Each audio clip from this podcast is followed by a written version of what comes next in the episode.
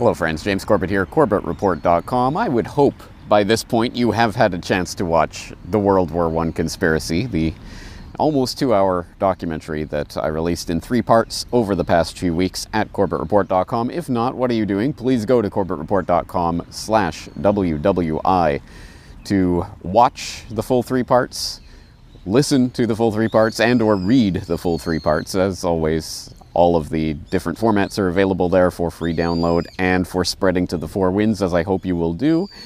And I'm sure I'll have to explain this many times in the coming months, but uh, to clear up any confusion, yes, the World War I conspiracy documentary is now concluded. That is the documentary.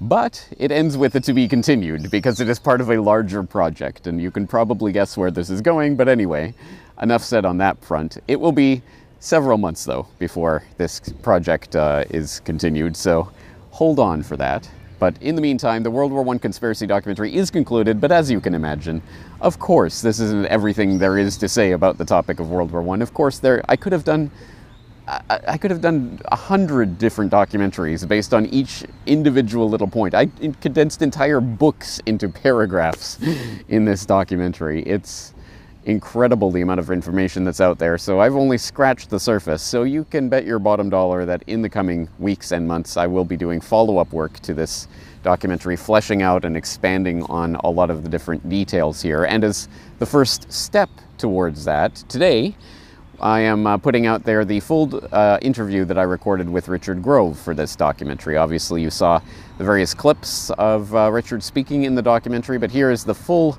uh, conversation that I recorded with him back in October. And uh, it, uh, it's a very, there's lots of different moving parts in this. So, again, I'm sure this will relate to some of the things that were in the documentary. There's other things that, that weren't addressed in the documentary. So, I'm sure you'll be able to get something out of this and uh, it's nearly unedited, but interestingly enough, there was a cricket in Rich's studio that kind of interrupted us a couple of times, so I've edited that out. But other than that, this is the full conversation. And as I say, there will be more coming forth from the Corbett Report in the coming weeks and months, fleshing out and expanding on the World War I conspiracy, because as I hope you get the sense from watching the documentary, yes, World War I was a foundational event for the world that we are living in today, and I think we have to really address that and really understand more about that history. So that's what I'm here to do. I hope you're here with me. Uh, once again, the documentary would not have been possible without the support of the Corbett Report members. Thank, thank you to each and every one of you who make this work possible by subscribing, by uh, contributing. Your uh, proceeds are literally what make this website and this work possible. So thank, thank you. If you're not yet a member, please consider it corbettreport.com slash members for the details. And with that, we'll get straight into it. Richard Grove on the World War I conspiracy. Welcome, friends. James Corbett here, CorbettReport.com, 16th of October, 2018. And today we're talking once again to our good friend Richard Grove of TragedyAndHope.com. Richard, thank you very much for taking the time. Good morning, James. Thank you for inviting me.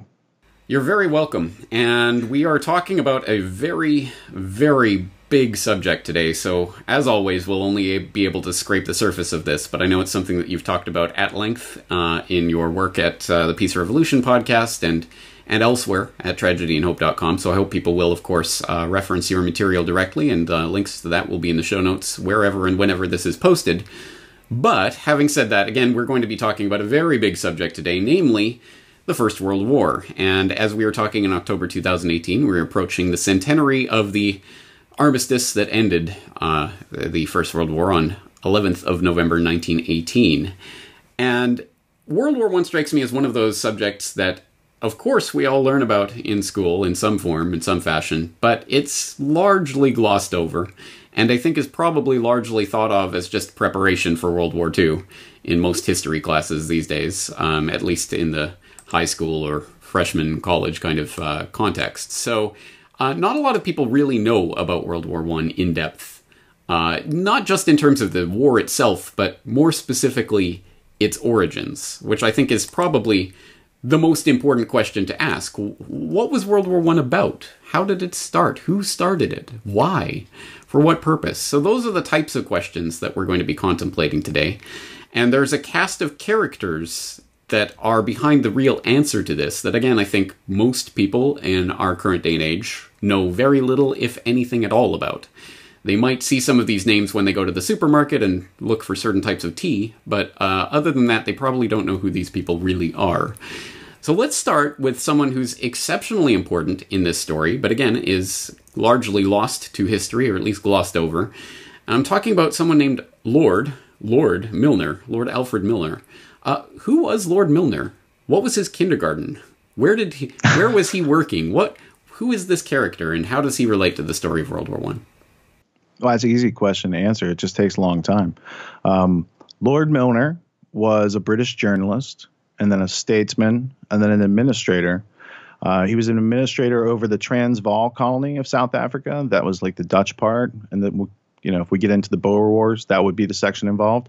He was also the High Commissioner over South Africa, which formerly was uh, the British South Africa Company, which formerly before that was the Cecil Rhodes De Beers diamond conglomerate cartel taking hold down there.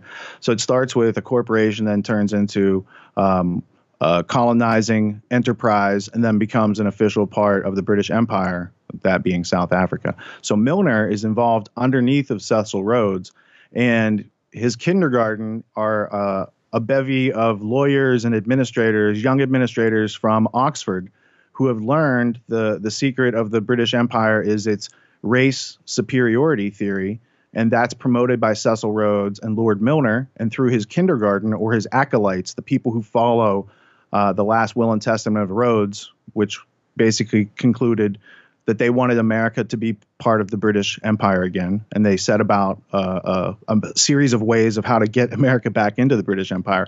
So Milner's uh, really like the first generation into that, boots on the ground, organizing not only in South Africa and setting up what would be their prototype for a globalist world government, because they're talking about imperial federalism. That's their strategy, and so it's like perfected in South Africa, a history which has uh, the result of apartheid and starts with concentration camps. So it's a very poor example of freedom, which is why it was a great example of how the British Empire could go from just being an empire to absorbing America and then becoming a globalist entity. So, as is so common with these questions, the answer to the question, of course, raises more questions. And I realize now that we might have started too late in the story because, as you point out, Lord Milner was an acolyte or a protege or a, uh, I guess, uh, one of the. A the, follower. Uh, yeah, a follower, an apostle of Cecil Rhodes. A cult Cecil member. Rhodes' yeah. vision uh, for the British Empire. Well, then that obviously raises the question who was Rhodes? What was his background and what was his vision? Cecil Rhodes also was from Britain. He was educated at Oxford, but he only went to Oxford after he went to South Africa. He had an older brother. He follows him to South Africa. The older brother was working in the diamond mines, and by the time Rhodes gets there, he's got a setup. And his brother says, "I'm going to go off and dig in the gold mines. They just found gold." And so he leaves Cecil Rhodes, uh, his younger brother, who's like in his 20s, uh, with this whole diamond mining operation. Rhodes then goes to Oxford, comes back down to South Africa with the help of Lord Rothschild, who had funding efforts behind De Beers and taking advantage of the, that situation.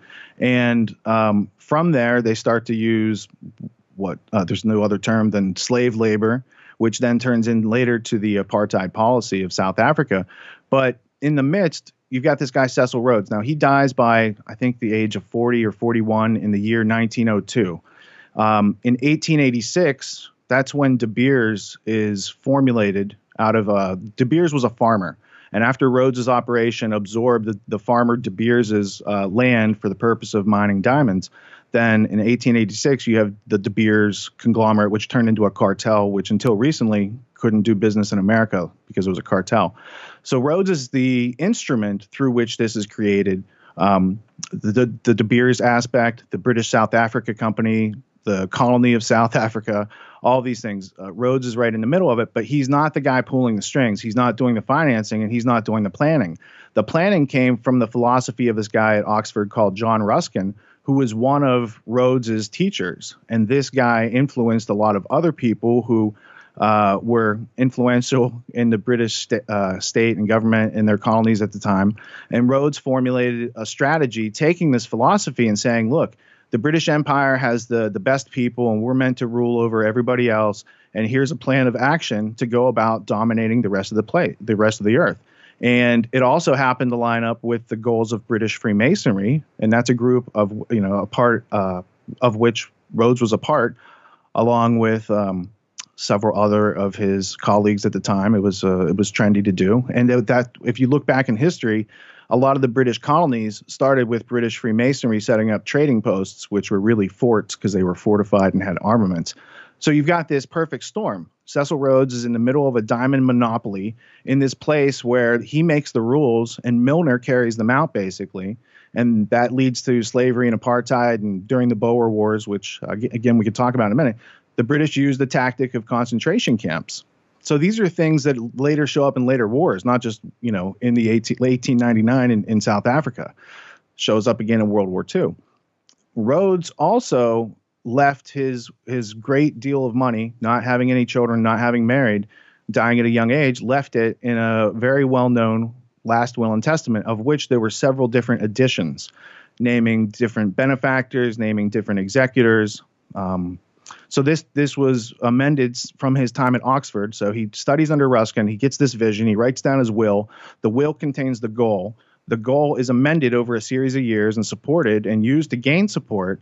And then by the time he dies in 1902, there's funding, there's a plan, there's an agenda, there's working groups, and it all launches and then takes hold. And then not too long later, you've got World War One and then from that you've got World War II, and then you've got a century of control and and slavery that it, that really could have been prevented. A lot of unnecessary deaths that could have been prevented, but people of the, the time were being propagandized by their newspapers.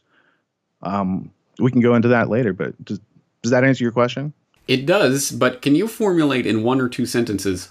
So, what was Cecil Rhodes' vision? What was his goal? In the book, there's a book, The Last Will and Testament of Cecil Rhodes, with lucitory notes um, from the executor of the testator. That's the title. So in 1902, Cecil Rhodes dies. There's a book published. It contains his last will and testament. The guy who wrote the book, William T. Stead, was in charge of a British publication called the Review of the Reviews. He was part of Rhodes's roundtable group. He at one time was an executor for the will. And in that will, it says that he uh, laments the loss of America from the British Empire and that they should formulate a secret society with the specific aim of bringing America back into the empire. He talks about this a few different times throughout the will. And then he names all the countries that they need to make in then he names all the countries that they need to include in this list to have world domination, to have an English speaking union, to have British race as the enforced culture on all countries around the world, and that the British were basically meant to subjugate all these other peoples. And a lot of those people live in third world countries. So he wasn't, you know, he wanted to take over the entirety of Africa. He he designed a railroad to go from the north to the south, from the Cape all the way to the tip.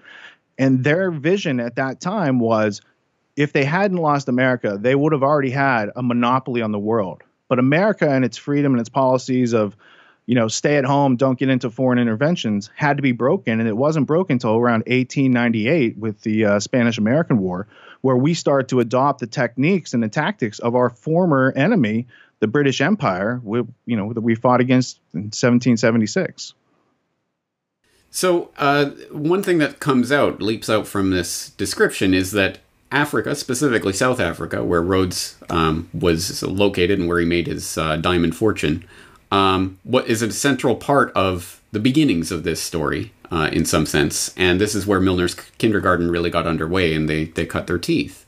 Uh, and that obviously leads into the pre World War big war from the British perspective, the Boer War. Uh, what what was the Boer War? How does that play into this picture of this furthering of this vision of the British Empire, and then ultimately on towards World War One?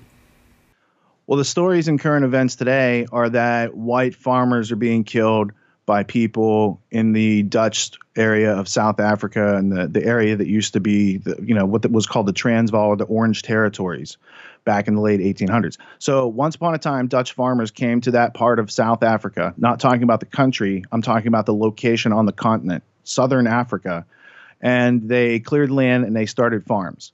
And then at some point later in the 1800s, the British come along. They set up their colony in South Africa. They set up the Cape Colony, and they want to take that land that the Dutch settlers had worked so hard. They said, "Hey, there's diamonds over there. We can go get gold." So they run this thing called the Jameson Raid. So the Jameson Raid is an excellent example of the conducting of military campaigns using British Empire uh, personnel, armaments, etc., but not authorized by the king at the time. So Cecil Rhodes is running his own black ops down there, running a war, and there's other people involved. There's a guy Jameson who led the raid, and Lord Milner's around, and so this is uh, around 1899. This is uh, the second Boer War.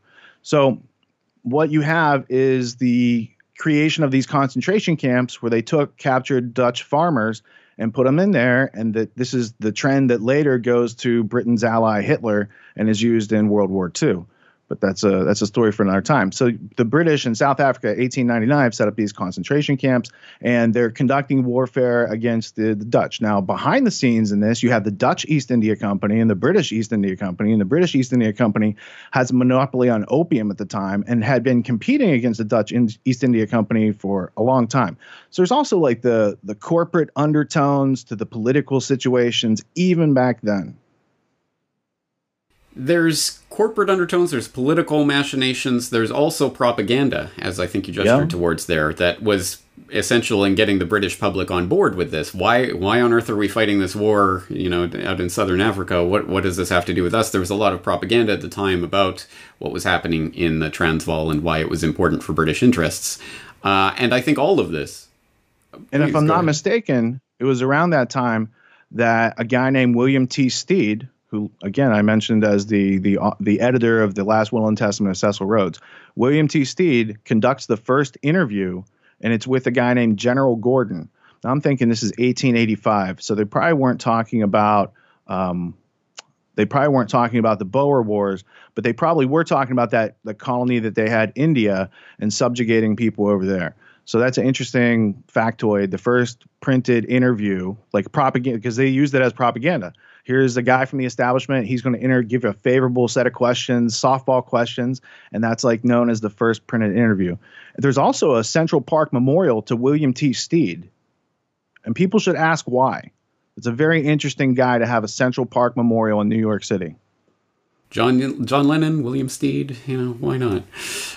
a lot of English people are represented in Central Park. Uh, all right, uh, let's. Uh, so I, think this is by way of, of introducing the idea of the machinations that went into the preparation for World War One, which are sort of similar but on a much much grander scale, obviously, as to what what was happening with the Second Boer War. And so let's move this timeline up several years, and we start seeing the political machinations and the diplomatic machinations that are going on to really start to steer uh, Europe, the continent, towards war in the favor of the British. Um, talk about that manipulation, those machinations, and the people from Milner's kindergarten influenced by Cecil Rhodes' vision who were behind that. I'm going to start with the end and go back to the beginning. The end of it is the British and American people were brought together and worked, you know, against Germany. The American population at that time had a lot of German people in it. 30 to 50% of the population had relations back to Germany. So there had to be this very clever propaganda campaign. It's known today as Babies on Bayonets.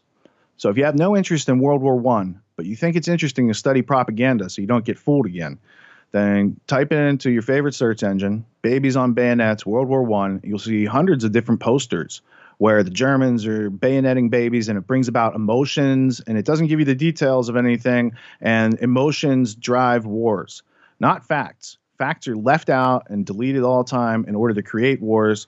So I think that putting facts back in might help prevent wars. But I do know that they like to drive people on emotion. The babies on bayonets, getting America into World War One, that's a key part of it. And I wanted to just drop that while I was thinking about it because you had mentioned the propaganda that they used during the Boer War to get that going on and get British support.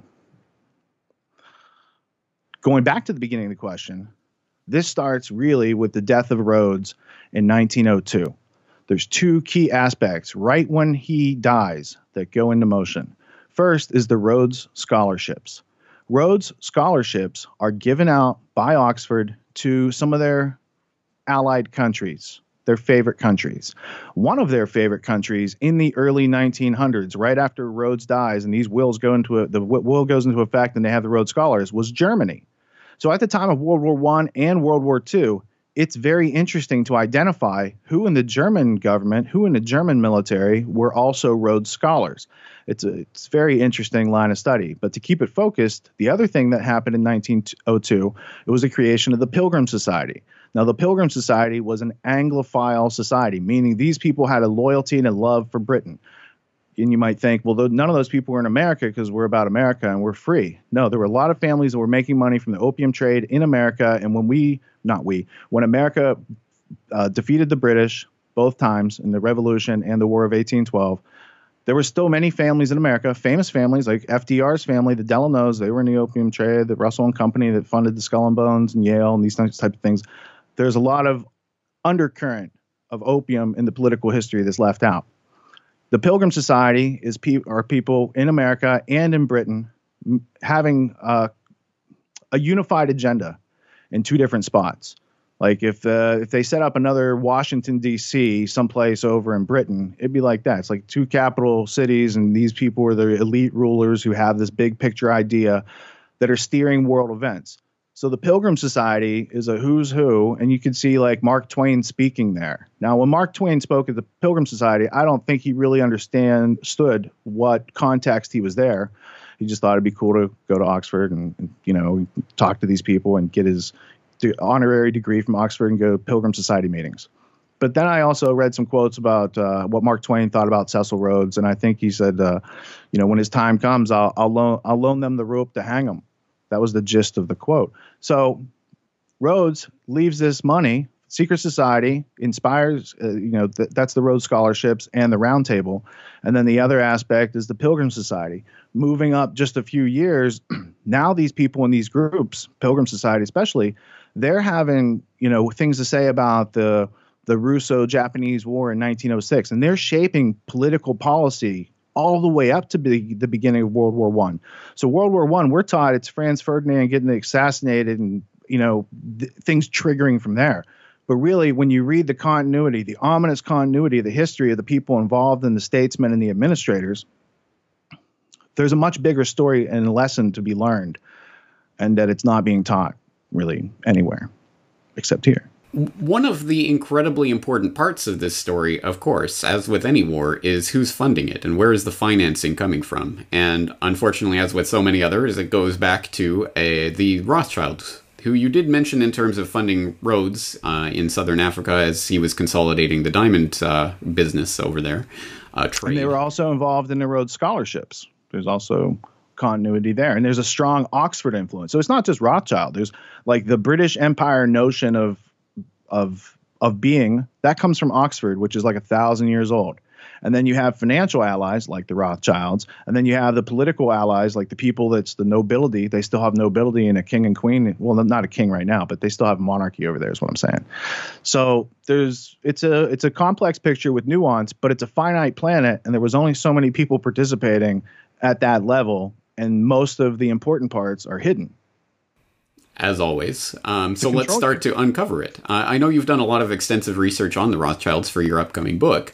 Tell us specifically who in the Rothschild family, I'm assuming in the English branch, were connected, most intimately connected to this group revolving around Milner.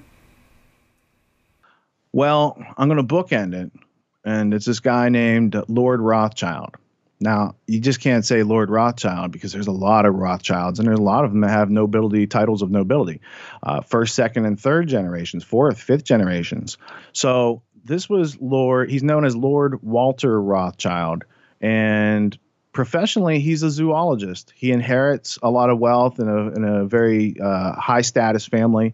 He pursues uh, his art and uh, his science and his scientific theories and research, and he has uh, like crypto, like not not cryptozoology, but he has uh, zoo, zoological museums and he's collecting specimens. And uh, he's famously the the Rothschild that's riding the the giant tortoise and leading him around with a piece of lettuce on his stick, and there's a piece of lettuce hanging out of the tortoise's mouth. And I've always used that. Here's the metaphor for the bankers. Like they're leading people around with stimulus response. This turtle, this tortoise, can't ask questions. It can't question its obedience. So that's Lord Walter Rothschild. Why is he important? Well, he and his family are some of the early financiers and backers of Cecil Rhodes and promoters of his last will and testament. And in the question of America being brought back into the British Empire, there are newspaper articles. There's one in 1902 where Lord Rothschild is saying, you know, this would be a good thing to have America back in the British Empire. He's also the Lord Rothschild to whom the Balfour Declaration is addressed. And the Balfour Declaration is a piece of paper in 1917 from the British government stating that the land of Palestine can go to the Zionists, and it's addressed to Lord Rothschild.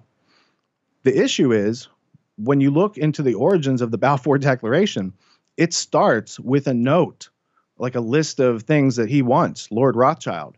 And it goes to Milner, Alfred Balfour, and then goes back to Lord Rothschild.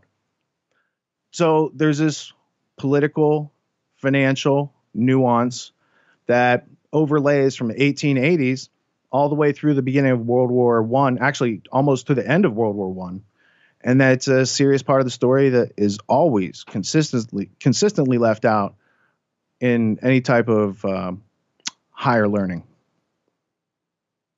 All right. Well, you raised the Balfour Declaration, um, the specter of the Balfour Declaration, which becomes an important part of the World War One story, and more specifically, the post World War One story. Um, talking about Paris, 1919. Uh, mm. But for people who don't have any clue about this, what was the Balfour Declaration? So in 1917, there's an agreement, uh, a letter of agreement sent from the British government from Al, uh, Arthur Balfour, who's, uh, I believe he's the foreign secretary. It's sent from Arthur Balfour to Lord Rothschild.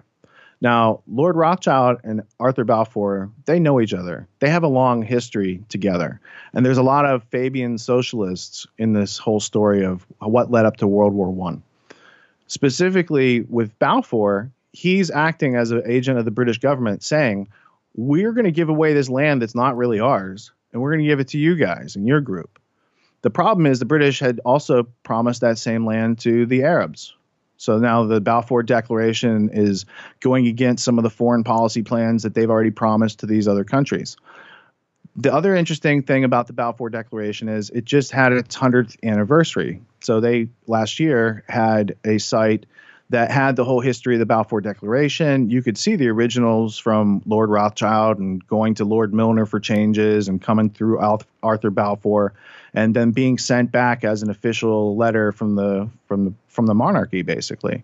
So that's interesting, but there's also interviews where the current Lord Rothschild, Lord Jacob Rothschild, uh, comments on his ancestors' history and how they brought about uh, the Jewish state in 1947 48 because of the Balfour Declaration. So there's a lot of history to unpack there. But most people, again, um, they're not aware of the document, let alone the very interesting history behind it, let alone what that really means in the bigger story. And in the bigger story, you've got a guy that has, you know, been working, and this is Lord Milner, who's involved in the process, and he's the like uh, executive manager of getting Cecil Rhodes's plan to get America back into the British Empire out there. And then you've got the financing end of it and the the the social connection contact people um, chiming in and saying yes, would like this like this to be done. And they also cut a deal with the British government to get Palestine. So there's a lot of things that go on right before America ends up getting into the war. And it's these are these are parts that are left out. Most people just see first off, there's two Balfour declarations. Balfour also made a declaration in 1927, and it's not related to Palestine, but there's also, just so you know, there's two two versions out there, two different documents. The 1917 document, the Balfour Declaration, is an essential and primary document to learn anything about the history of the state of Israel because that's that's where because uh, until then Palestine was under British mandate and I think British mandate over Palestine I think it started September 11th, 1921 or 1922, as a function of the Versailles Treaty. And I know this probably isn't the answer to the, the question, but the, the Versailles Treaty basically reorganized and redrew the map of the world according to the people who had planned out the war in the first place. So the Balfour Declaration is part of that story as well, the redrawing of a bunch of other people's territories without their will or consent. But I'll leave it there. Uh, it's an exceptionally interesting and important part of this story, and as you say, uh, a lot of it is glossed over, and most people have probably never even heard of the Balfour Declaration. So it is important to get that history in. But let's move this conversation now across the Atlantic towards the United States, who obviously did take part in World War One, but not until 1917. So, th- from the American perspective, they're watching this great war going on in Europe for three years, millions of people slaughtered in this bloody, mindless trench warfare. And they're watching this, and then suddenly in 1917, the United States, which up to this point had largely thought of itself as an isolationist type of nation, free trade with all, but no entangling alliances, all of that rhetoric that we've heard from the founding of the country up until that point, suddenly decides to get involved in this war, or maybe not so suddenly. Um, what were the machinations going on to get the United States involved in this conflict, and who was behind those machinations? Well, the first part is getting the American public to accept that Germany might be an enemy. And the first step in that process would be propaganda to dehumanize people in Germany. That way, anyone from German extraction in America would see those people as separate from them because they're doing different stuff now than when their family lived there, and that's not acceptable. So their first was turning up the temperature on the American public with some propaganda. Now behind the scenes, you've got Woodrow Wilson and Colonel House on the American side, and then you've got the whole Anglo-American establishment on the other side over in London cooking up things behind the scenes there's a lot of letters and strategies that go back and forth. And America just doesn't get into the war because of the Zimmerman telegram or the Lusitania, although those are definitely steps toward the war. And when you look at these steps toward the war, there's a lot of nasty fingerprints on these, like things that could have been avoided, but were let, you know, let happen in order to bring about the reaction, like, uh, you know, problem, reaction, solution type of thinking. And it was made sellable by Wilson to the public. And once they got that combination right, then America gets into the World War One on the side of the British, on the side of the Allies, and um, then it you know it ends, and the armistice is highly unbalanced. It's a it's a power play, and I would argue that if you look at the Versailles Treaty as it ended up with the people in power and the people in, that are punished, I would argue that that's the game plan from the beginning. That not a whole lot changed. They got exactly what they wanted. They orchestrated everything. They controlled the press.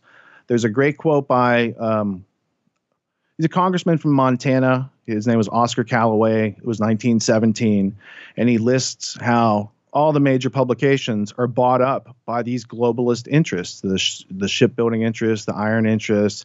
You know he wasn't saying globalism but when you look at what globalism is it's people who are adhering to an idea that doesn't include freedom it doesn't include local accountability and it does include them dominating people to their to their will all over the place regardless of morality or ethics. So Oscar Callaway in 1917 is pointing to the fact, and if the, if the Americans aren't getting the real information, they could be highly influenced to take steps that would lead to a century of, well, war. So you talk about obviously it was President Woodrow Wilson at the time that the uh, United States became embroiled in the First World War, and it was Wilson's vision that led to the creation of the League of Nations after the war. Um, but who really was Wilson? How did he actually get into office, and was he really the driver of his own administration? Woodrow Wilson was an obscure professor at Princeton University who, from reading all that I've read about him, wasn't the smartest guy, but he was smart enough to pick up when other people had good ideas. And then he bumps into this guy named Colonel House. Now, Colonel House he grew up in uh, Beaumont, Texas, and Colonel House's dad was like a a Rhett Butler type of smuggler, privateer, pirate during the Confederate War with the Union. Um, so, so Colonel House, first off, he's not a colonel. It's just like a, a title he gave himself to make him seem more than he was. But he did come from a politically connected family in the South that were doing business with the British during the Civil War. So Colonel House in the early 1900s uh, makes Woodrow Wilson his protege. And Colonel House himself is being puppeted by a few people in the layers of the Anglo American establishment above him.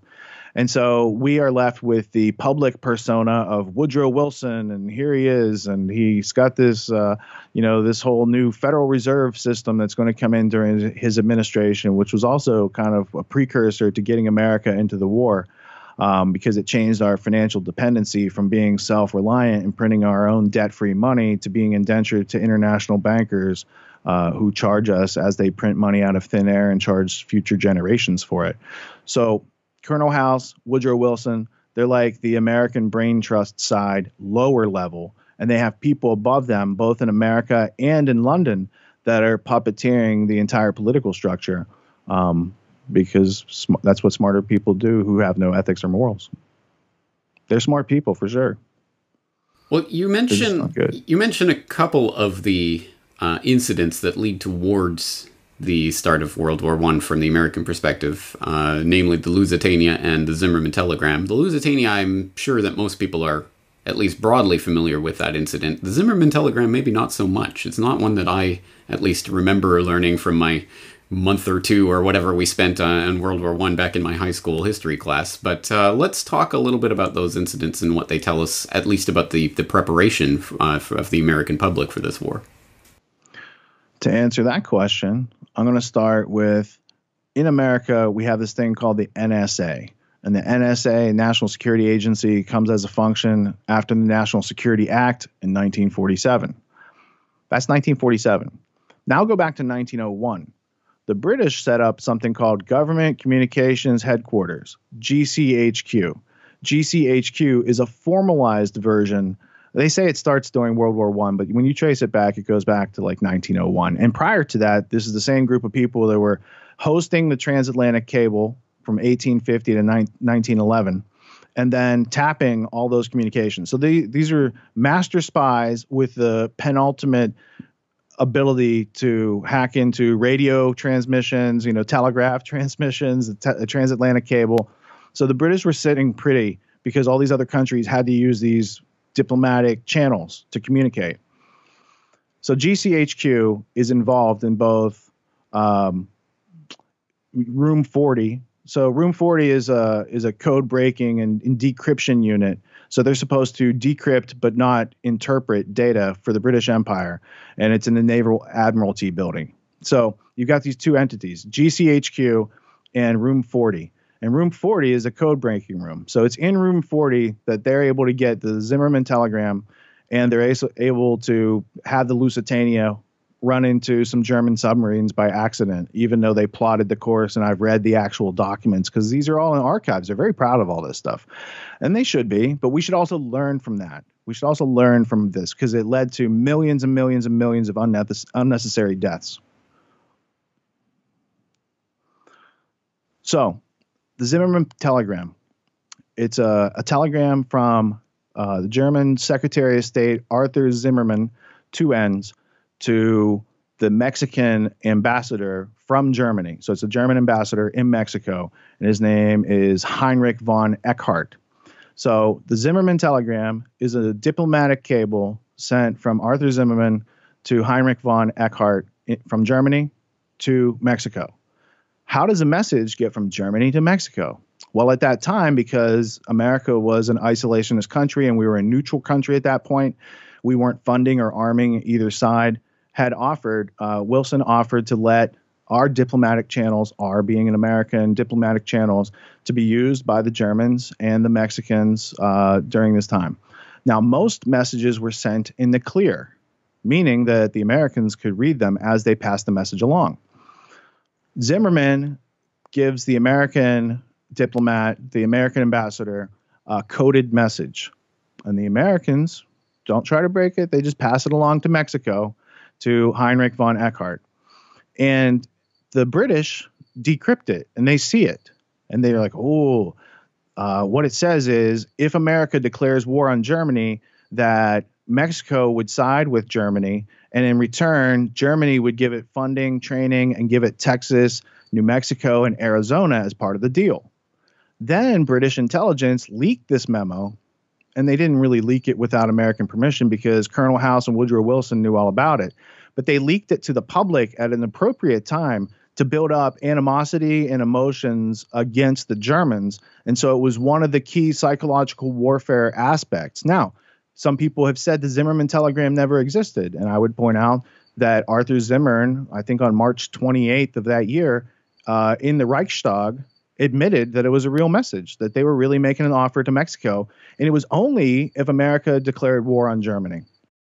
If World War One was not the random uh, result of some political assassination, but was in fact the end result of a period of careful calculations of over many years by very rich and powerful people working in a concerted effort to bring this about, why? Why were they so desperate for this war? What did it accomplish for them and their aims?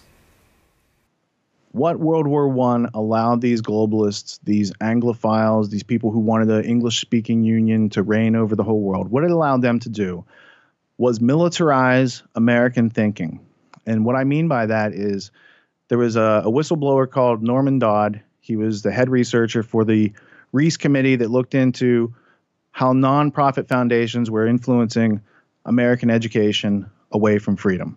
And what they found was the Carnegie Institute for International Peace was seeking to understand how to um, make America a wartime economy, how to take over the, the state and diplomatic uh, stratus, uh, how to take the, the state apparatus over, how to change the education to get people to continually consume, how to have arms production ramp up. And then once this happened in World War One, if you look at what happened in the 1920s, You've got people like Major General Smedley Butler, who is using the U.S. military to advance corporate interests in Central and South America and doing some very caustic things to the indigenous people, insofar as these were not American policies really but before the Spanish American War in 1898, meaning that going and taking foreign military action was not part of the diplomatic strategy of America.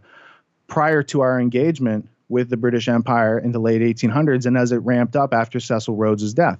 So what these people gained was the foothold for world government from which they could get through globalism what they called a new world order. So the League of Nations wasn't set up to be a permanent entity. It was the stepping stone so they could create the United Nations. And in between there, they would need another world war to bring all this together. But they had an idea to dominate the earth they had funding. They carried it out with stealth, covert apparatus, and communications. And they treated America as an ally, even though America was clearly an enemy to be used, to be subjugated, to be brought back into the, what they called the British Commonwealth, as they rebranded, and to be used as a spearhead on globalism. So when people were like, "Oh, America has been at war for the last 60 years and America has invaded and overthrown all these regimes and messed in elections," that really wasn't part of American policy until we got into the special relationship with Great Britain. And at that time, Great Britain's playing this game called the Great Game with its cousins in Germany, in Russia, and they're all trying to you know, bring about world domination. But the British had a, a worldwide monopoly on opium. They had the funding. They had the financial help and they came out dominant. And that's a function also of World War One that all those other monarchies fall and they're replaced with uh, you know state federal governments, which is part of world federalism. So the globalist philosophy. So I know you've addressed this more or less, but let's let's tease it out a little bit more. Specifically, what was the significance of the founding of the Federal Reserve and the institution of the income tax um, the year before the World War World War One broke out, and a few years before the U.S. became embroiled in that war. How did that help the aims and interests of these warmongers and war profiteers? The Federal Reserve Act originally was the Aldrich Act, and because Aldrich was an Eastern establishment rich person, it was rejected by the American public. But under Woodrow Wilson, it's rebranded as the Federal Reserve Act. And that all comes about because a bunch of bankers adopted pseudonyms and rode on a train secretly down to Jekyll Island, Georgia, and made some secret plans and then came back and enacted those plans. In fact, they enacted them on Christmas Eve when nobody would be paying any attention. And out of that, you have this new Federal Reserve banking system that subjugates America to uh, unfair tariffs and taxation without representation, because along with it comes the IRS. So there's a lot of machinations to kind of harness the raw materials and human resources of America through this ever this never-ending debt creation system called the Federal Reserve. So it was instrumental in setting up the public and and giving uh, a group of people that were in control of those finances the leverage they needed if they wanted to bargain with Britain, say through the Balfour Declaration, to get America into the war in exchange for a piece of land that didn't belong to Britain anyway. So for the players that were knowing in the deal, it was a win-win situation. Britain's given away land that they didn't own, and the Zionists are going to get Palestine in exchange for bringing in not their own forces, but America, who was just harnessed through the Federal Reserve Act and almost all the people that are sitting there on that train and at that meeting are directly you know working for representatives of or deeply endowed to the rothschild financial banking dynasty in all those various countries.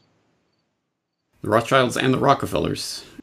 And the rockefellers of course but the rockefellers start with oil and they get into banking. The rothschilds start with banking and then get into oil. Through so the nobel uh, brothers. That's right. Who created the first oil tanker the Nobel brothers. And also, obviously, in bed with the armaments industry. And absolutely, because uh, I think it was Alfred Nobel that created dynamite, and then Ludwig Nobel died. And then the papers reported that the creator of dynamite was dead, and World War One and all this stuff was horrific. And then Alfred Nobel says, "I want to create something to leave a legacy," and that's the Nobel Peace Prize. So, a guy who created dynamite that led to millions of deaths being used in war, um, then creates this peace prize as a political, you know, trophy. And you see who they handed out to. All right, Rich, we have covered an awful lot of ground here, um, and there's so much more, obviously, so many more details that need to be explored here. Um, but if there are any gaps in this narrative or any important characters or anything that you wanted to bring to the table, now would be the time or forever hold your peace. Um, Lord Milner in his career was uh, in, influential in Rio Tinto mining, which was a Rothschild mining operation set up and like uh, Rio Tinto is from the 1870s, and the Rothschilds get into it like 1883. So the fact that Milner and his uh, his corporate board membership, as we would call it today, like he's he's involved at a deep level. Milner is involved at such a supra governmental level that he and um, Edward Grey, Sir Edward Grey, and some of these other characters are often left out of the narrative, but they're really the ones who are instrumental behind World War One, behind the policies conducted on both sides. And like I said, um, it's interesting to see what Rhodes scholars were involved in the the German Empire hierarchy during World War One, as opposed to which which ones might be on the British side. And that these guys all have commonality through going to Oxford and serving as part of the legacy of Cecil Rhodes. So there's a lot to unpack only because there's so many key characters who have been left out of the traditional narrative. And this is where people like uh, Winston Churchill cuts his teeth. Like he's involved in Operation or in Room 40 and the Lusitania and the Zimmerman telegram, these sorts of things, right? So it's not only in America, we're usually just taught here's the American side, Woodrow Wilson. Maybe they talk about Colonel House. But there's so many characters on the British side that are influential, influential in getting America into World War One that you can't understand the story without learning about those characters. And so that's why over time I've tried to encapsulate what I've learned into my history blueprint because it holds so much more data than my brain can and it recalls it pretty quick if you search and that's what I use to uh, to brush up for an inter- interview like this. It's like, oh, what have I already learned about this, and where are those primary resources that would be useful right now? Yeah. Well, speaking of resources, now would be the time to direct people to books that you think are valuable on this subject and online resources, including, of course, your own. Uh, the short list of books Hidden History by Docherty and McGregor, Friendly Fire by Lynn Pickett, Clive Prince, and Stephen Prior. That's a friendly fire. It's got Churchill on the front with a machine gun, and it's subtitled "the the war, the secret war between the Allies." Um, other books, New World Order, if you want the comprehensive from 1800s to the 21st century view of it. Tragedy and Hope 101, if you want the summary of Tragedy and Hope, the big book, and the Anglo American Establishment, which is also covering all the same characters we just talked about. And then the last book would be Lord Milner's Second War, which is World War One. Um, and then always dig into the primary resources. Get get some roundtable papers or get some Colonel House intimate papers published by Yale and Charles Seymour in 1924. Read what these people were actually writing to each other. See who they wrote to. This is much more interesting than what you'll read about on most blogs. And it doesn't take electricity. Uh, for the three people probably in the audience who have never encountered you before or your work, um, tell them about tragedyandhope.com. Tragedyandhope.com is uh, it's a landing spot for meta learning and hyper learning. So learning about learning and using the internet and electronic resources to expedite your learning. So uh, the theme is Tragedy and Hope was a 1966 textbook published by a Georgetown professor, Carroll Quigley, who had access to the Council on Foreign Relations records for 20 years, and prior to that had dealt with a, a whistleblower from within the secret society of Cecil Rhodes.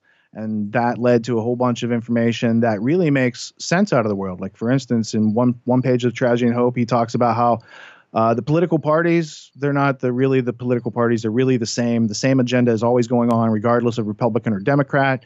Um, that the, this group behind the scenes uh, works with the communists, works with the anarchists, works with the capitalists. They worked with Wall Street. They worked with FDR. They worked with Hitler.